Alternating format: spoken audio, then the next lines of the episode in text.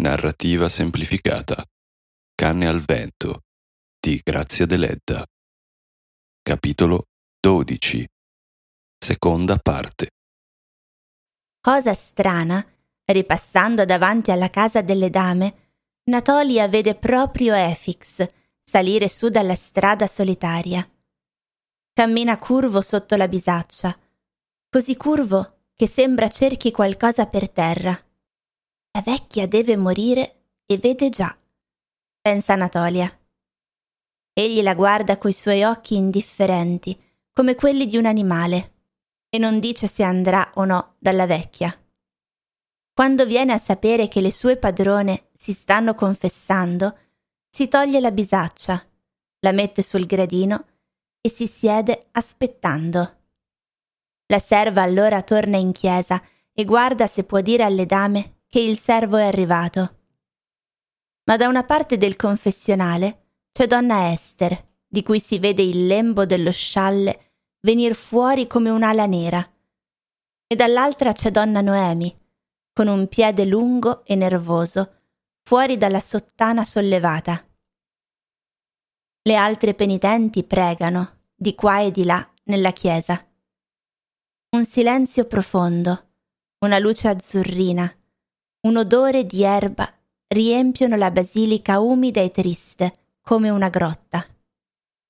Noemi sente, anche là dentro, un tremito di vita, un desiderio di morte, un'angoscia di passione, tutti gli affanni, i rimpianti e la rabbia della peccatrice d'amore.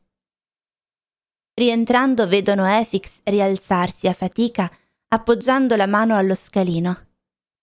Allora Noemi, ancora piena della pietà e dell'amore di Dio, si accorge per la prima volta che il servo si è mal ridotto, vecchio, grigio, con i vestiti larghi, e gli tende la mano come per aiutarlo ad alzarsi. Ma egli è già in piedi e non fa caso al gesto di lei. E quando sono dentro e donna Esther domanda notizie del podere, come se fosse ancora suo, Egli risponde alzando le spalle, in modo stranamente rude, e va a lavarsi al pozzo. Efix, mi pare che tu non stia troppo bene.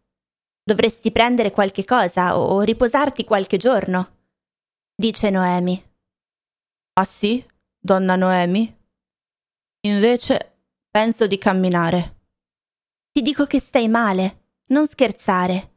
Che hai? Egli la guarda con occhi vivi, lucidi, ed è tale la sua gioia improvvisa che le rughe intorno agli occhi sembrano raggi. Invecchio, dice, battendosi le mani una sull'altra. Ed improvviso la sua gioia se ne va, come è venuta. Egli è tornato in paese perché Don Predu lo aveva fatto chiamare, altrimenti non si sarebbe più mosso dal podere. Che può fare la pietà di donna Noemi contro il suo male? Non fa che aumentarglielo. Va dunque dal nuovo padrone e lo trova arrampicato su una scala a pioli, a potare la vite. Dentro casa si sentono le donne pulire le stanze e mettere tutto in ordine per la Pasqua, e una grande pace regna intorno. Efix non dimenticherà mai questi momenti è partito dal podere con la certezza che qualche cosa di straordinario debba succedere. Ma guardando Don Predu, gli pare che anche lui sia triste, quasi malato, ed esiti a scendere. Aspetta che finisco, o hai fretta d'andartene? dice Don Predu. Ma subito si riprende, sembra ricordarsi e scende. Ecco, io ti devo dire una cosa ed esita, guardandosi le unghie. Ecco, io voglio sposare Noemi. Efix comincia a tremare così forte che la mano sul tavolo sembra saltare. Allora Don Predu si mette a ridere. Non la vorrai sposare tu, credo. Ti tengo da parte Stefana, lo sai. Efix tace. Tace e lo guarda e i suoi occhi sono così pieni di passione, di terrore, di gioia, che Don Predu diventa serio, ma tenta ancora di scherzare. Perché ti turbi tanto? Speri che io ti paghi quello che loro ti devono? No. Tu ti metti d'accordo con Esther. Io non ho nulla a che fare con questo. E poi c'è una cosa.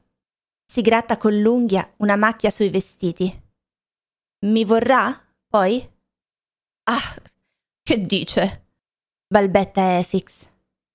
Non essere tanto sicuro. Oh, adesso parliamo sul serio. Ho pensato bene prima di decidermi. Lo faccio più per dovere che per capriccio. Che aspetto? Dove vado? Alla mia età una donna molto giovane non mi conviene. Ma questo non importa. Insomma, ho deciso. Ebbene, non te lo nego. Noemi è bella e mi piace. Ma è sempre piaciuta, a dirti la verità. Ma che vuoi? La vita passa e noi la lasciamo passare come l'acqua del fiume. E solo quando manca ci accorgiamo che manca. Ma lasciamo stare. Aggiunge, battendosi le mani sulle ginocchia, e poi alzandosi e poi rimettendosi a sedere. Quello che adesso importa è di sapere se Noemi accetta. Io farò la domanda. Le manderò prete Pascale o il dottore o chi vuole ma non voglio prendermi un rifiuto. Eh, questo no, per bacco. Tu capisci, Efix? Efix capisce benissimo e fa di sì con la testa, con gli occhi scintillanti. Devo parlare io con donna Noemi?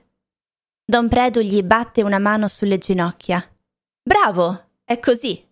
E prima è, meglio è, Efix. Queste cose non bisogna lasciarle inacidire le dirai chi si deve mandare per la domanda ufficiale? Prete Pascale o la sorella o chi? Se lei dice di non mandare nessuno, tanto meglio. E poi le cose le faremo presto e senza tanto rumore. Non siamo più due ragazzini. Che ne pensi? Io ho 48 anni a settembre e lei sarà sui 35. Che ne dici? Tu sai la sua età precisa? Oh, poi le dirai che non si deve preoccupare di nulla. La casa è pronta, le serve ci sono. Le tegole sì, ma ci sono. E pagate bene. La biancheria c'è. Tutto c'è. Le provviste non mancano, eh. Basta, di queste cose poi parleremo con Esther. Solo mi dispiace. Ebbene, te lo posso dire. Che Ruth sia morta così. Forse anche lei sarebbe stata contenta. Efix si alza. Sente qualche cosa pungerlo in tutto il corpo e ha bisogno di andare, di affrettare il destino. Ebbene, aspetta un altro po', diavolo. Ti darò da bere. Un po' di acquavite? O anice? Stefana? C'è il tuo pretendente. Stefana? Si sentono le donne sbattere i mobili con furore. Finalmente la serva anziana appare, con un tovagliolo sul capo e un altro in mano, seria e imponente. Tuttavia, con gli occhi pieni di rassegnazione ai voleri del padrone.